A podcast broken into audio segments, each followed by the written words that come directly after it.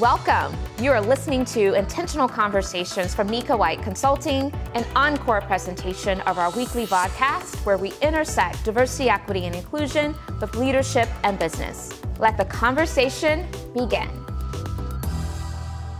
Now, if you have been with us, you know that I always take a moment to read the bio of each of our guest co hosts. This is important to me because even though some of you may already be familiar with our guest co hosts, I like to make sure that we are centering the accolades, the credentials, the experience in which our guest co hosts are showing up to our vodcast conversation. So this week will be no different. And I am so pleased to be able to welcome today Jaya Saxena and I'm going to read her bio at this time. Jaya, is a lawyer and diversity and inclusion strategist with almost 20 years of advocacy and professional development expertise. She currently serves as the Director of Diversity, Equity, and Inclusion at Spencer Stuart, one of the world's leading global executive search and leadership consulting firms.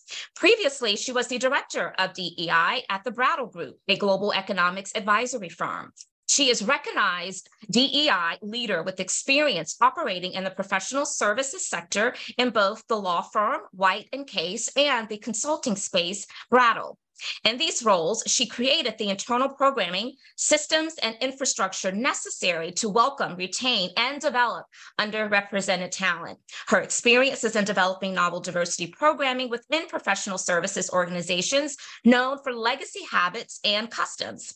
As the most senior diversity leader at Brattle, JS spent the most recent chapter of her career implementing DEI strategy across Brattle's matrix structure while advising its C-suite on how to ensure the gains are sustainable and long lasting. She brings an international lens to her work, having operated with the global scope while at White and Case, as well as Brattle. Jaya is active in the community, having served on numerous boards. She earned her JD from the University of North Carolina School of Law and graduate and undergraduate degrees from Carnegie Mellon University. Jaya also has an executive cert- cert- certificate in strategic diversity and inclusion management from Georgetown University and a graduate certificate in health and wellness coaching from the Maryland University of Integrative Health. She is a mom to two spirited and delightful young girls, nine and five, on the weekend, she enjoys mocktails and cocktails at her family bar, the Fountain Inn in Georgetown, DC. So I'm often in DC. I have to make sure that I check that out. So if you would, podcast community, you know what to do. Find those accolades, those words of affirmation. Let's let Jaya know how much we welcome her being here with us today. Whatever kind of emojis that feel appropriate, let's get those going into the chat. And um, I am just so excited. I always tell my guest co host that you could be anywhere on a Friday at 11 Eastern Standard Time doing so many things, especially knowing how busy your schedule is, reading all that you're involved in. But the fact that you said yes to us means a lot to us, Jaya. And so we certainly want to make sure that um, we give you a chance to feel welcomed as we start our I know, rich conversation that's going to ensue today. So I want to give you a chance to greet this audience in your own way. And so I will share, though, that one of the things we often like to hear from our guest co hosts when they're starting out to share is something that we would not know about you from reading your bio or from looking at your LinkedIn profile. Welcome, Jaya. Thank you so much. I am so thrilled to be here today. Thank you so much for all the for the warm welcome and all of the in the chat feature. Um, so thank you so much, Dr. Nika, for your leadership, for your work in this space, and for the opportunity to be in conversation with you, and to all of you for joining. Um, really, really appreciate that. Um, and I appreciate your kind introduction. Um, I will share a bit more about myself personally because it really is our background and our lived experiences that shape our approach to ourselves, others, mm-hmm. and the world. And so I uh, will start off by sharing that I am a cisgender woman um, and a member of the Asian diaspora, which is extremely diverse um, here in the United States with at least uh, 20 countries in East and Southeast Asia and the Indian subcontinent represented. More specifically, I am South Asian. I am the daughter of immigrant parents from India. Um, as with many immigrant families, my parents left everything they knew back mm. home to come here in the 1970s in search of a better life uh, for my sister and I. I am a Gen Xer raised with one sibling um, in the DMV area. I know a number of you uh, who joined us are from the DMV or are there right now. So um, from that area, um, as you mentioned, I'm the daughter or the mother of two daughters um, who are now 10 and six. Um, I am also a self-proclaimed ambivert mm. with a hmm. mix of extrovert and introvert features. I don't think we talk enough about personality and how that shapes us in our experience in the workplace, um, although I'll probably say have a tendency towards introversion. Um, and you, so that's, I guess, and I'm, I, you know, I'll say this because I listened to another um, podcast, a podcast the other day where the woman introduced herself by sharing that she's 50. I am 45. And when I heard her share her age, I said, wow, that is so lovely because I don't think in this country we embrace age. So I, for the longest time, probably didn't share my age. And so I'm going to embrace this journey, this part of my life, and say that I am a Gen Xer at 45. I love all of that. There's so many similarities. So we have to talk about the ambivert piece because I too classify myself as an ambivert. And I want this audience to understand what that is for those that may be hearing it for the first time or holding some curiosity. So let's make sure we circle back to that. And, and I love that you brought the age to the conversation. You know, why is it that we uh, often are reluctant to share our age? And I have to say, I I don't normally give my introductions with giving my age, but I'm feeling I'm feeling inspired today because of you, Jaya. So I am 47 and I am Dr. Nika White, and I am proud to be 47. Absolutely. yes, Gen Xer as well here. So that that is great, and I love the fact that you gave emphasis to your South Asian, um, you know, heritage. I think that's so critically important and particularly the fact that that population is so vast and we have to make sure we continue to educate around that and that is mm-hmm. part of um, one of the reasons we were really excited to have you on today is to bring that perspective that additional learning that can help us as we're building up our cultural intelligence and humility and so thank you so much so should we talk maybe just jump right into the ambivert first before we start thinking sure. about absolutely. Absolutely. So how does that impact you and, and your professional and your personal life? And, and, and how do, are you defining what an ambivert is? Well, so most of you have probably heard about extroversion and introversion. And I think, and ambiverts, which is sort of less, less discussed, but I'll, I'll share about that in a minute. And I think there are a lot of perceptions and misperceptions about what it means to be an extrovert versus an introvert. I think there's yes. a lot of stereotypes that if you're an introvert, you're a wallflower, you don't like to talk, you yeah. don't have friends, you you don't you're antisocial and that has nothing to do with it. It's truly about where you derive your source of energy from. And so extroverts tend to derive energy from people and their surroundings and introverts tend to, after a long day, spending all day connecting and talking to people, sort of draw energy from within. And so it's really about where do you draw your source of energy from? And then ambiverts are sort of in between. There's they're leaning sort of both ways, which is how I think I am, but again, with tended tendencies towards introversion. Um, and I think that it certainly impacts one's experience in the workplace because, quite frankly, I think our society has a positive bias towards extroversion. I think as a society, we tend to favor, even when we think about leadership and what that looks like, people who are very outspoken, vocal, talk a lot, even if not what they're saying always makes the most sense. yes. you know, I think there's a lot of power in quiet leadership. And um, those of you may have read the book Quiet by Susan Cain, really empowering people to own their ambiversion, introversion, extroversion. We need all of it in the workplace and in society. Mm. Um, so that's just a little bit about how I sort of view it. Yeah. I, I, so love that you brought this to the conversation because it's not something we talk about as often in this broad scope of diversity, equity, and inclusion, but it very much is a dimension of diversity that I think um, is, is really important. I think it also helps us to um, really check our bias when we start to make judgments around someone that we are classifying as being an introvert or an extrovert, because you are right. I do agree. I think that a lot of times that extroversion way of showing up is something that people perceive perceive as um, superior to being introvert. And like you, I love the language of quiet leadership. I think that being slow to speak, being very thoughtful, um, is just as um, important as someone who is just ready to, to chime in every single time, right, without really that introspection. Um, so I do want to place into the chat, you mentioned a, a resource. So we love resources here at the Intentional Conversations podcast, but you mentioned Quiet by Susan Cain. So if my someone on my team could source that and place it into the chat for anyone that may be interested, I, I would I would love for us to all have value of considering that as an additional tool. Uh, so um, I say that I'm an ambivert because I am very much in both camps. There are a lot of times where, um, surprisingly to a lot of people, I just want to be in a corner by myself, quiet, no, no, no TV, mm-hmm. no background noise, nothing, just present with myself. I value those moments. I do.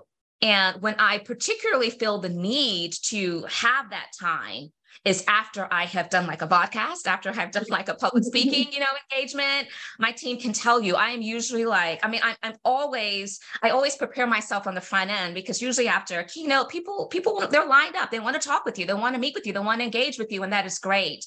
But I have learned over the years that I can't have like too many of that going on in, in a given mm-hmm. time period. I need to spread them out. I need to make sure that there's time for me to retreat and to recharge with just quiet. And so, yeah, um, yeah some folks may not have known that about me, but that is very true. So I do classify as an ambivert. That was a fun Thanks conversation. For- thanks for letting us go there. I, I, wanted to add one quick point. Yes. Um. So thanks for sharing that about your background as well. You know, and I would just note that there's an added layer of complexity because we all have, you know, I want to just uh, tie this to intersectionality for a moment. Yes, please do. We can't talk about these aspects of our identity in silos. And so for me, it's a very interesting experience being an ambivert slash introvert as a woman, as a woman of color, as an Asian, like all of these layers of identity make it much more nuanced and complex in terms of my lived experience in society, but also in the workplace. And we'll talk that in a, we'll probably talk about that a little bit later oh, in terms will. of the model minority myth and how that yes. plays into the experience of Asians. Because one aspect of the model minority myth is Asians being very quiet and reserved. And so mm-hmm. it's an int- it's really interesting when you start to think about these issues with from a lens of intersectionality as well. No, I love that. And you know, I think that it's appropriate for us to go to go right there. So as you mentioned, yes, many Asians have been stereotyped, generalized as model minorities. And so I want us to unpack what that is. I don't want to assume that everybody showing up to this conversation has heard that before and they know what that means. But so I want you to talk about what that means, but also has that stereotype had any effects on your personal life? And if so, mm-hmm. how and how do you navigate it?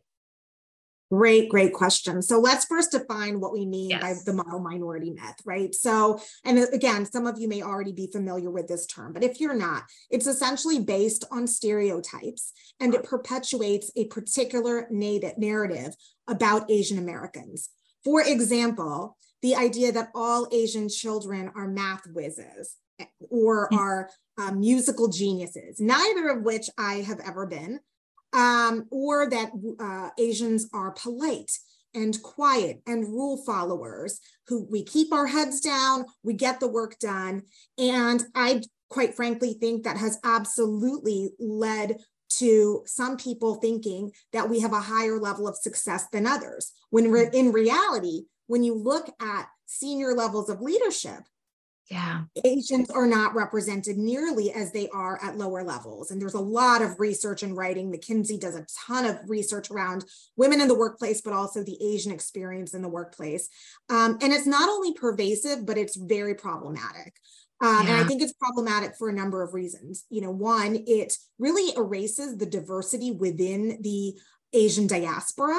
It makes it seem like we are this one monolith of a community as opposed to individuals with our own unique differences. Um, who, and we should be valued and recognized and differentiated from one another. Um, it, it, perpetuates the myth of Asians being perpetual foreigners. Um, yeah. And I have a very recent um, story around that if we have time.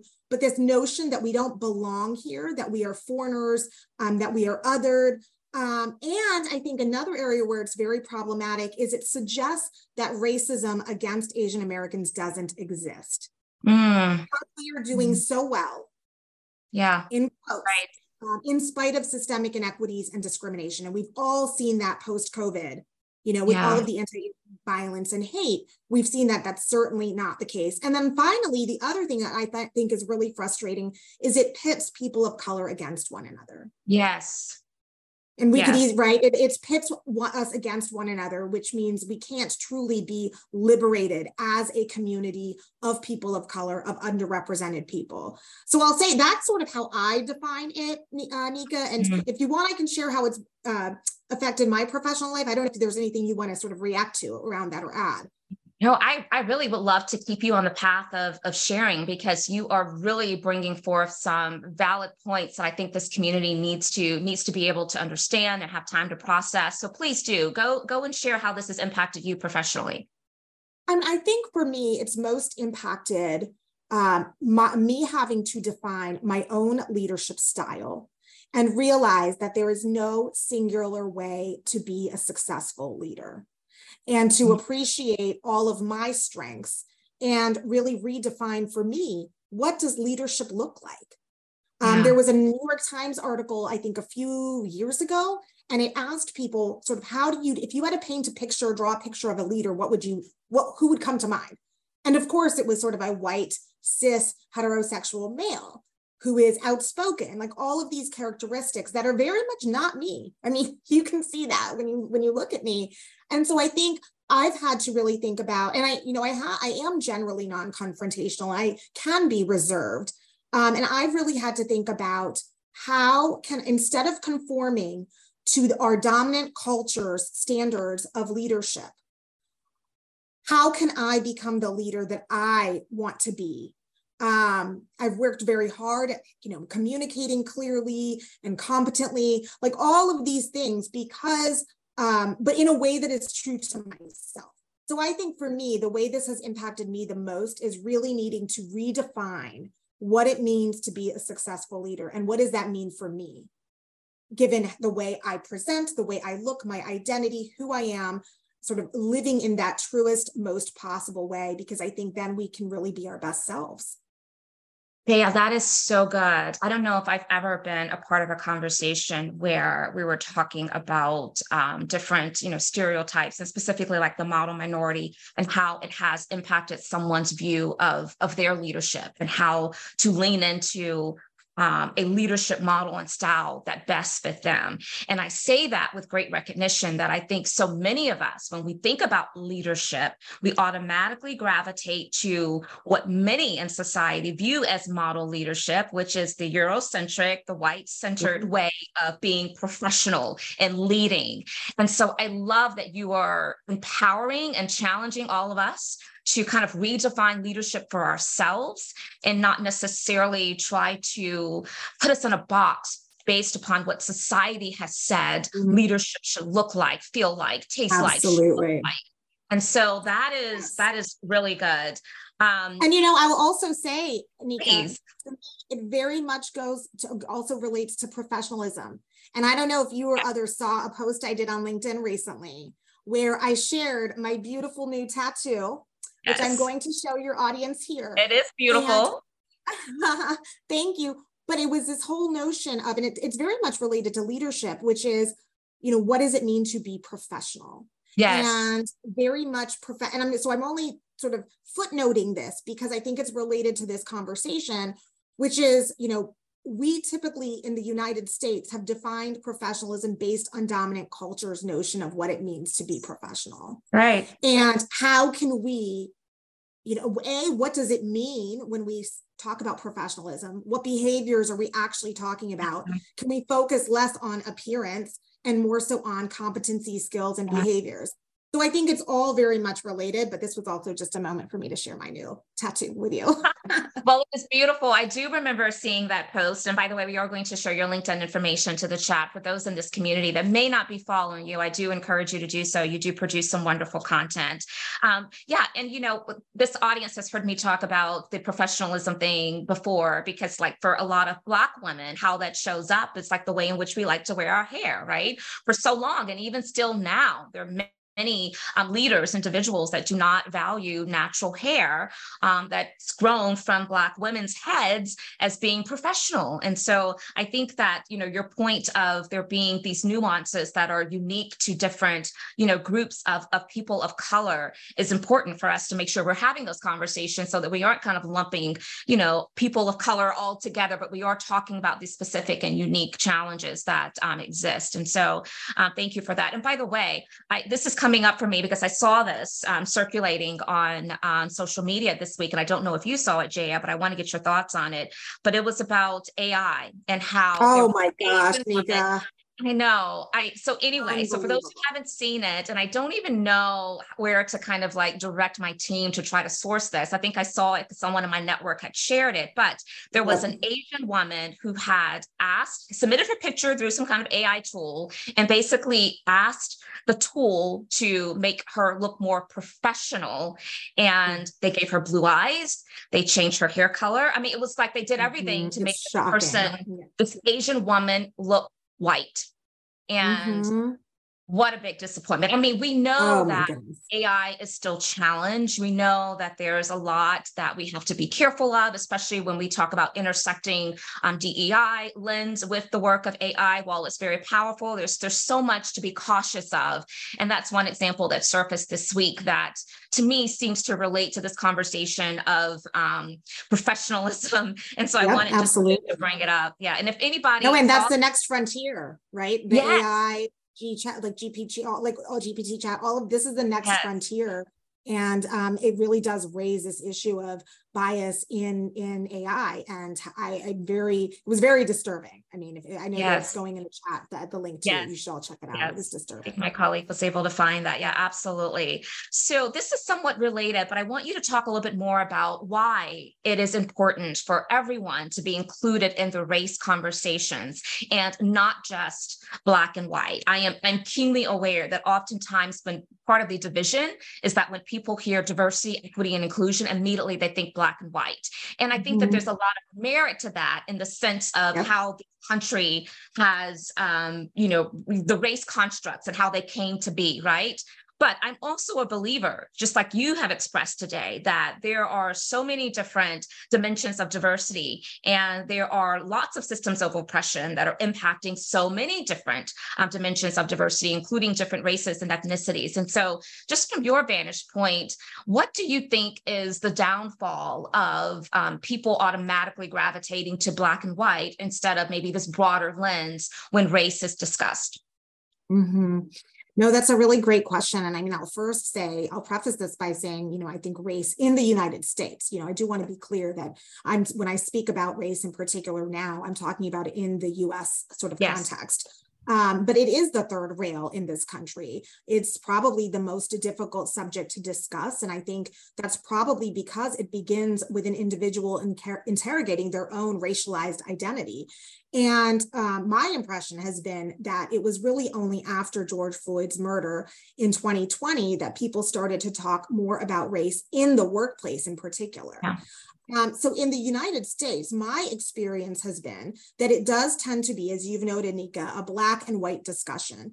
And there's obviously, as you noted, there are reasons for that. We have a very, very painful history in this country around race and slavery and oppression. So it makes sense that the conversation right. has centered around the black and white experience.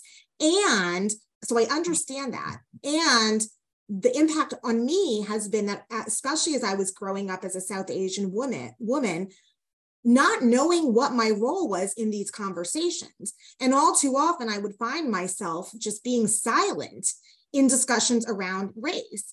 And it's um and it's interesting because there are complex issues surrounding race race relations for people in the latinx community in the asian yeah, communities So I think I've wondered over the years, how do we engage in this conversation in a way where all different perspectives can be shared? It's not an either or. You know, we can have the conversation recognizing our historical context in the United States and what is the role for people of other identities, be it Latinx, be it um, Asian, to what, what is their role in these conversations? And so, as an Asian woman, you know, for example, I think about the complexity of the relationship between Asian and Black communities. Yeah. Where there's been this portrayal of longstanding conflict between these two groups, even where there's also been longstanding solidarity.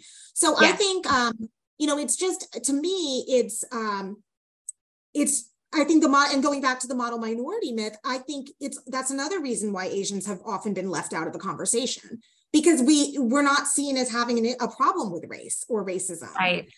So I think it gets quite complex, and the way it's impacted me the most is really trying to understand, probably only in the re, in like the last fifteen years, what is my role in the conversation because I don't think it does anyone service for me to be silent.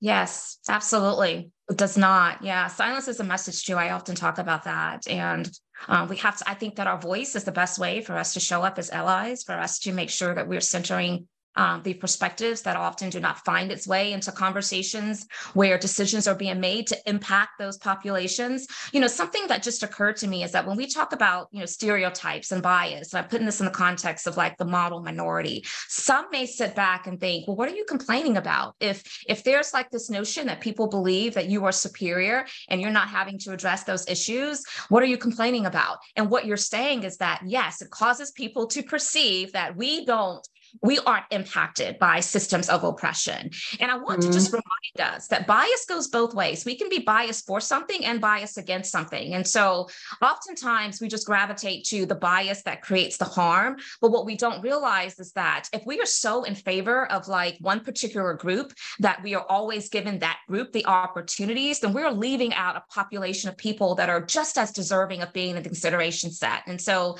I, I don't want us to just think about bias from a standpoint of having um, you know these stereotypes or these prejudices but also let's think about how we gravitate towards people who are like us. And that can be a challenge as well and just as harmful. So i talk about- Nika, can i can i also add one other point nika you keep making me things that are like that are popping up in my head.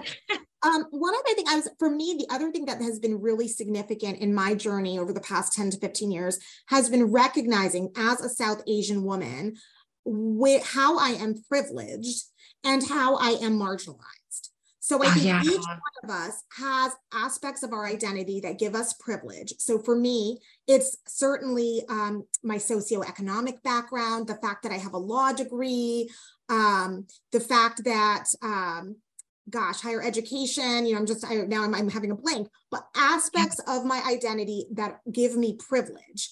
There are also being heterosexual, that gives me privilege. Yep, absolutely. Gives me pleasure um, or privilege rather.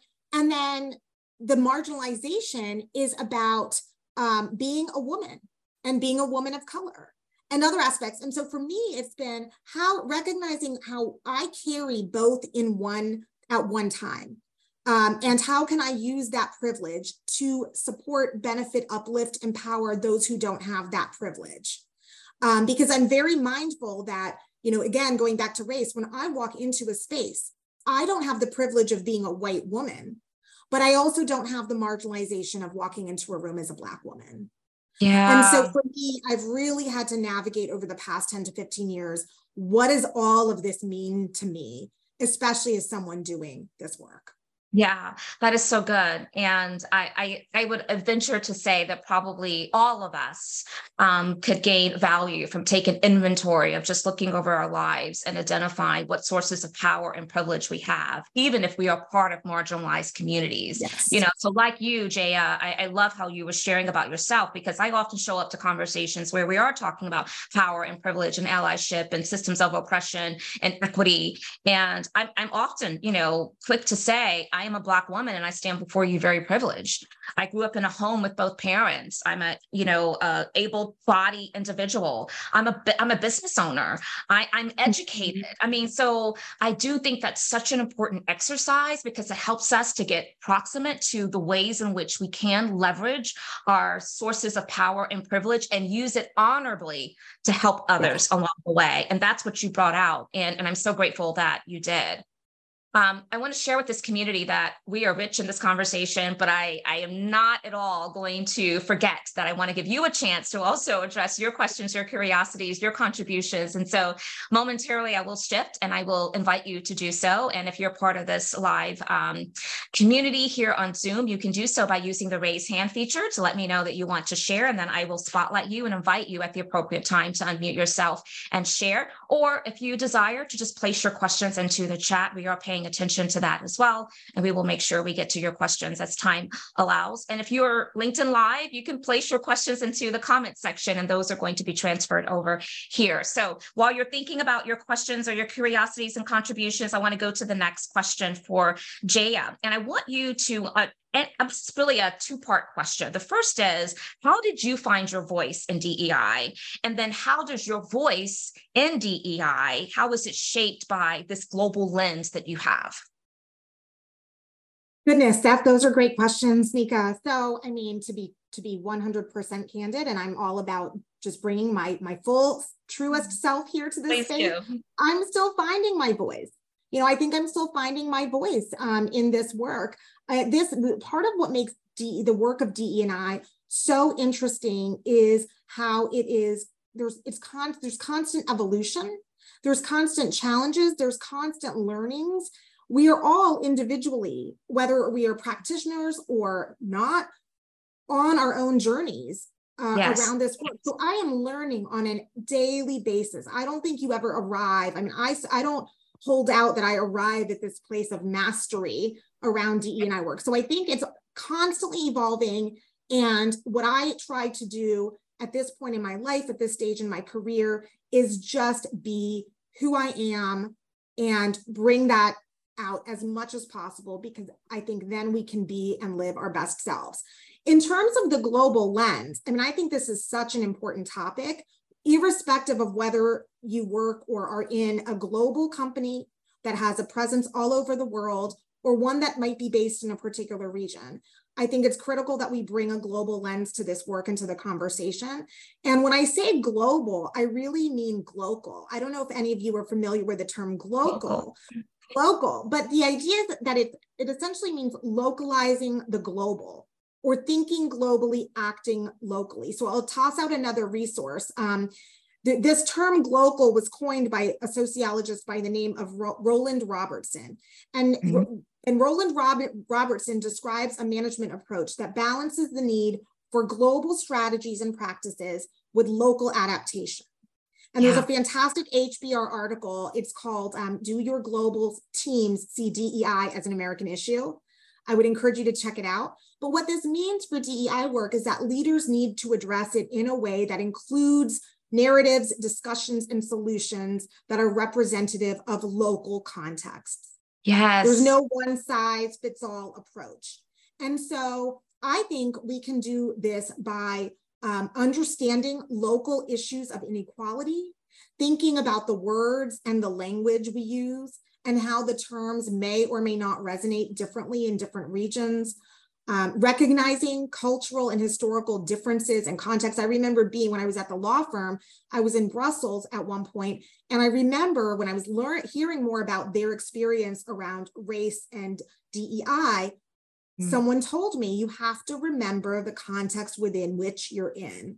Yes. And I never forget that. You really have to put yourself in the context where you are. So I think I, I like the term local because I think, again, it's really about we have global, we may have global strategies or practices. There might be some common universal trends, etc. But at the end of the, of the day, we also have to really localize this work so that it resonates you are dropping some gems and we were able to source that article from harvard business review um, do your global team see dei as an american issue we did place that into the chat i also want to make sure that we give credit and, and place the resource of um, the person who coined the term glocal. And you did mention that. So can you just repeat that again for us, please? It's sociologist Roland Robertson, and I believe he is referenced in that HBR article. Okay, perfect. Awesome. So that is great. I know I'm going to go back and look at it. And you're so right. We have to think about the context of the where we are, the, the local market, the audience that we're talking about, because um, it does make a tremendous difference.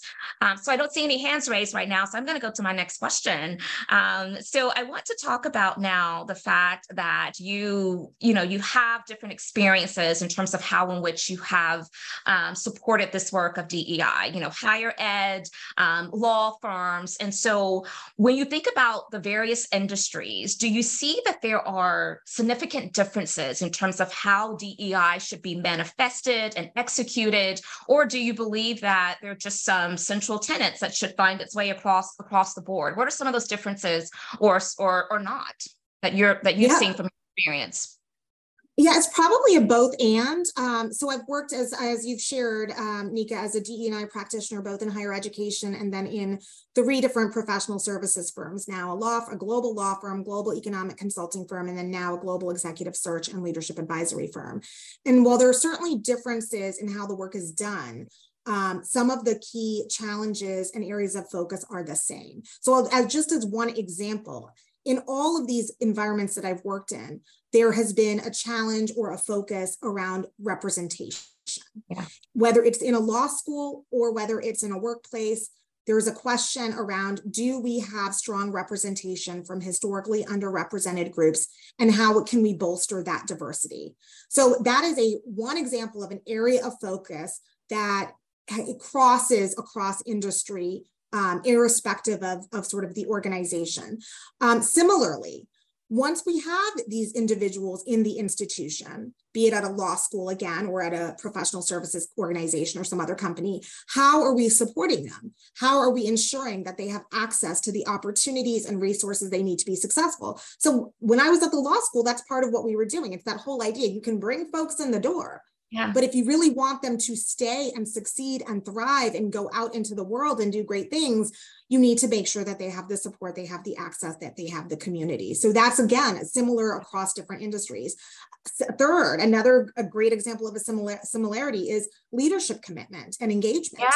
So that's another key area of focus. How do we ensure that the leadership, because we know leadership is critical for the success of this work, and when I was at the law school, that was the case. What was the senior administration's, you know, commitment to this work? Um, are they engaged and committed and treating this work as a strategic priority? Similarly, in all these workplaces, that is absolutely key. Um, the one area that's been a little different for me is from the law school, at least, in all of my professional services experiences, we are client um, driven workplaces. So yeah.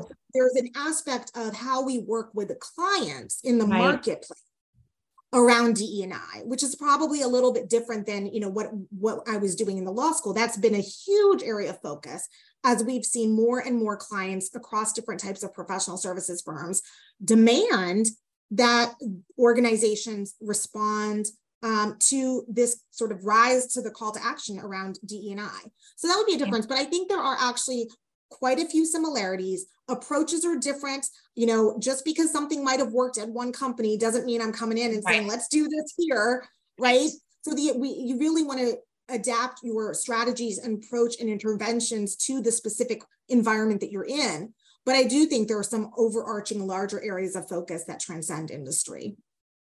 Yeah, well, well explained. Um, what stood out to me was how in which you talked about when you're in this the service space and you are influencing and supporting the efforts of clients that have you know entrusted you with an investment of dollars to say help us solve for xyz then um, sometimes it may be a little difficult to try to impart to those outside entities because again you are an influencer you're you're servicing their needs you're supporting them um, this lens of DEI, especially if it's not something that's already embedded into their culture, into their value sets and their um, pillars of, of, focus. And so, um, we have experienced that as well, just within the confines of, of, NWC and some of our clients. Some of our clients, they're just straight organizations. And so they can help determine what that manifestation of DEI looks like. But then sometimes they may be associations or membership based organizations, and they're just there as a key resource, right, to help influence that mindset. So it is different how in which you may um,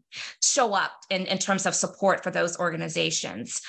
Um, so again, no hands are raised right now. I want to I want to talk about, and I'll preface this by saying um, that we have been exposed to a lot of different information of late about how many companies have abandoned their DEI commitments and how a lot of the talk during um, right after George Floyd's murder was was you know seemingly performative because there's not a whole lot of results to to draw to from those commitments that were made. And then even with the economy being very uncertain a lot of budgets have been cut and including a lot of DEI positions and those DEI budgets. And so this question is about sustainability and that endurance factor. And so, one of the things that I read in your bio was your commitment to when you do this work, making sure that it's long lasting. So, how do you ensure?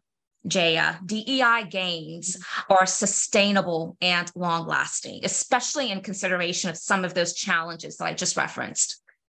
Yes, no, and I mean, I'm sure many of you have seen, you know, there's been mass exodus of some very yeah. um, high profile CIDOs at companies, yeah. and it's quite uh, understandable and alarming that we're seeing folks leave for any number of reasons, whether it's because they're not seeing the kind of progress they would hope to see in decades of doing this work, um, yeah. or for other reasons. And so and I think there are a couple key things that are required to make sure this work is sustainable and long lasting within an organization. So, one, and some of this I've mentioned a little bit before, one is really making sure there is that leadership commitment. I mean, right. I, I can't underscore that enough. There really has to be that leadership commitment. One of the things that we're focused on this past year where I work is inclusive leadership and really making sure our, our sort of 200 or so people leaders, starting with the top, our board, our global leadership team, have information that they can act upon related to inclusive behaviors. And we talk a lot about curiosity, courage, and empathy. And so, mm-hmm. and we start very intentionally at senior levels with the understanding that that influences the rest of the organization. So I think that leadership commitment and inclusive leadership and being able to not only understand what that behavior is, but what can I do in my day to day to demonstrate those behaviors is critical. I think a second one is a strong culture of measurement and accountability. And we talk, and you've talked about this. I know, I know you do this in your work all the time, but how do we measure and use data. Um, Lily Zhang is another amazing thought leader who wrote an article I'm sure many people recently saw in HBR. I, I love HBR about how to effectively and legally use racial data for DEI. Yeah. It was fascinating. And so, how are we measuring our progress? How are we um, holding our leaders and ourselves accountable? Um, so I think that's really, really key. Third is I think we're at a time and point where we need to think boldly around initiatives re- related to inclusion. We use these words diversity, equity, and inclusion. And I think we really need to be double downing on the I, on inclusion. I mean, we, I say, we say at our company that if you have inclusion, diversity is the outcome. And mm-hmm. so, you know, it's really focusing on how do we t- take bold um, measures to create cultures of inclusion. So I think, um, and I see Takia, the article by Link, by Lily Zhang. I'm glancing at the chats as much as I can. How to effectively and legally yeah. use racial data for DEI. Um, but I think those three things are certainly a starting point. Um, and also, I mean, recognizing that A, you can't boil the ocean. I thought when I first started out this work years ago, I'm going to do it all. You can't yeah. boil the you will and so this gets to sort of the burnout piece and how do you keep this long standing for yourself as a practitioner in this space so not being boiling the ocean and recognizing that there's there are absolutely things that can be done in the short term there are short term gains but it's also not what is it not a it's a marathon not a sprint Right. And so I think um, it's both sort of how do you maintain it and make sure it's long lasting within an organization, but also if you're the one doing the work. Yes, absolutely. Yeah, I'm so glad that that article was shared. It was really, really rich. And Lily Zhang is actually a, a friend of our podcast. She has been on as, as a guest co-host. And so I'm glad this community is getting um, a chance to review that article. Um, and you're right, boiling the ocean, you know, and I think that's a really important point right now where a lot of organizations are being challenged budget wise. I don't want to undermine the complexity of, of CFOs and other leaders having to deal with um, you know the the shortage of financial resources and still support yeah. equally important work right so I, I, I don't pretend that that's not a hard chore but i think that for those that are just putting on the chopping block dei and just saying let's do away with it that is not the approach maybe let's think about how can we where can we scale back that still leads towards meaningful impact while we weather the storm to get back to a healthier state to be full blown into you know the support work that we were putting towards um, dei and i think that's really critical so Takia has a question that she placed into the chat that I'm going to present. How can you create space for leaders that are not extroverted? How can you help show the value in the leadership skills to get buy-in um, from other leaders. And so, yeah, just going back to like the introvert extrovert conversation mm-hmm. how a lot of um, people um, have a, a, greater affinity to extroversion styles of, of showing up. Mm-hmm. I mean, I think there. Thank you for that question, Tiki. I think there's a couple things that um, can be done. I think one, there's a real role for allies to play in the in, in creating space and conversation for individuals with di- differing personality styles. And I think um, that's both allies, but also this goes back to inclusive leadership. If you are a leader within an organization and you manage a team and you see that there are certain people who sort of take up a lot of the airtime or people who don't, what are some ways that you as a leader um, can sort of uplift, empower, shine a light on those who might not be as vocal? And I'm not necessarily suggesting calling them in in a meeting, but perhaps checking in afterwards, perhaps making sure you give the agenda out in advance because we know introverts for often oftentimes like to process and know what's about to happen. So I think part of it goes to um, in being an inclusive leader, if you are in a leadership role and have the ability to influence that sphere of influence or your, that sphere, you have the ability to influence that sphere that you're in, um, and then also with, relatedly, the, the role of allies. So me as an introvert, I can be an ally to my fellow introverts and ambiverts. I can, you know, make sure that I am mindful of their voice and their presence and what might be some ways that they're comfortable in vocalizing their thoughts or feelings. So I think it's, um, that's certainly a piece of it. I think another thing is just having the conversation. I don't think we talk, like you were saying, Nika, I don't think we talk a lot about in the workplace about yeah. personality and mm-hmm. personality styles. So part of it is even just creating space to acknowledge these different differences and how there are strengths in each one of them. There's no one being better than the other. They're all strengths and they're all ways that we can sort of um, really support all of our colleagues coming from all these different personality types and backgrounds. We need them all in, in the setting right? We need we need all of these differences. So i think between education and starting the conversation and allyship and inclusive leadership those are all some ways to get started on you know doing more to recognize those of us who are more of the ambivert introverts that is really good. And there are a number of um, assessments and tools that organizations yes. I think about, you know, Gallup Strength Finders. I think about the whole brain thinking. Um, I think about DISC. I mean, there's so many um, that sometimes it gets a little complicated to try to decipher which one may be best for, you know, a particular organization. But to your point, it there are tools and assessments to help people to understand how to best interact, how to get the most out of those relationships. And I think that's really valuable um, because, again, that is also a part of a, a, really important part of dimensions of diversity is how, how we lead, how we show up, how we like to be communicated with, how we interact. And I, I think that um, we all have to make sure we're keeping that top of mind. I love the practicality of the tools that you shared. I think sometimes, even thinking about my book, Inclusion Uncomplicated, we mm-hmm. overcomplicate is. You just said something as simple as let's send an agenda or maybe the materials for review before the meeting. How hard is that? It's not hard at all. Again, people process differently. They may need time to kind of formulate how do I want to show up? What do I want to ask or contribute? And they can do that if they have the information in advance. How are we leaving space for others to, to chime in when there are personalities that can overshadow a conversation and just be that ally to bring those voices in? So I'm big on making DEI practical because I think that's what's going to help separate those um, individual leaders and organizations that are effective at sustaining this work versus those that are not. We can't make this hard. Okay. Yep. So we're and I would also yeah. Yeah, no, and I would also say each and every one of us has a role to play, irrespective yes. of our title or where we sit within an organization, what role we have, who we report to.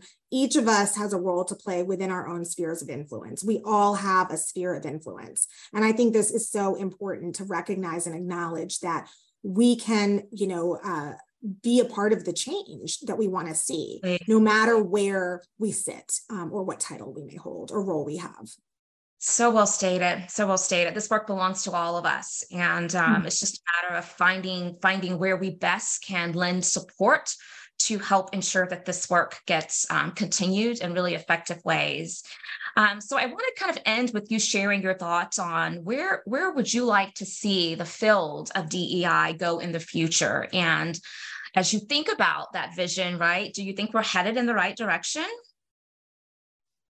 Oh goodness. big question, I know. It's such a big question. I mean, I have to hold on to hope. Um, yeah. We all know that there is a lot going on in the world, in the United States alone, you know, whether it's affirmative action, whether it's the attack on LGBTQ plus rights and everything else. Um, there's so much going on. So it's it's natural to be disheartened and disappointed that at many instances it feels like we are going back in time. Um, I have to be hopeful, A, for me to do this work, and also because I have two young girls and we have a next generation of people coming into this world. I mean, people ask me around the whole time of the affirmative action, you know, case people at, were asking me, how do, why am I still doing this? How do I keep doing this? And I yeah. said, it's, I have to do it because of my children and the next generation and right. hope that they will have a better world to live in. Um, in terms of the future, I mean, I really do hope we're moving in the direction where DE&I is embedded across organizations.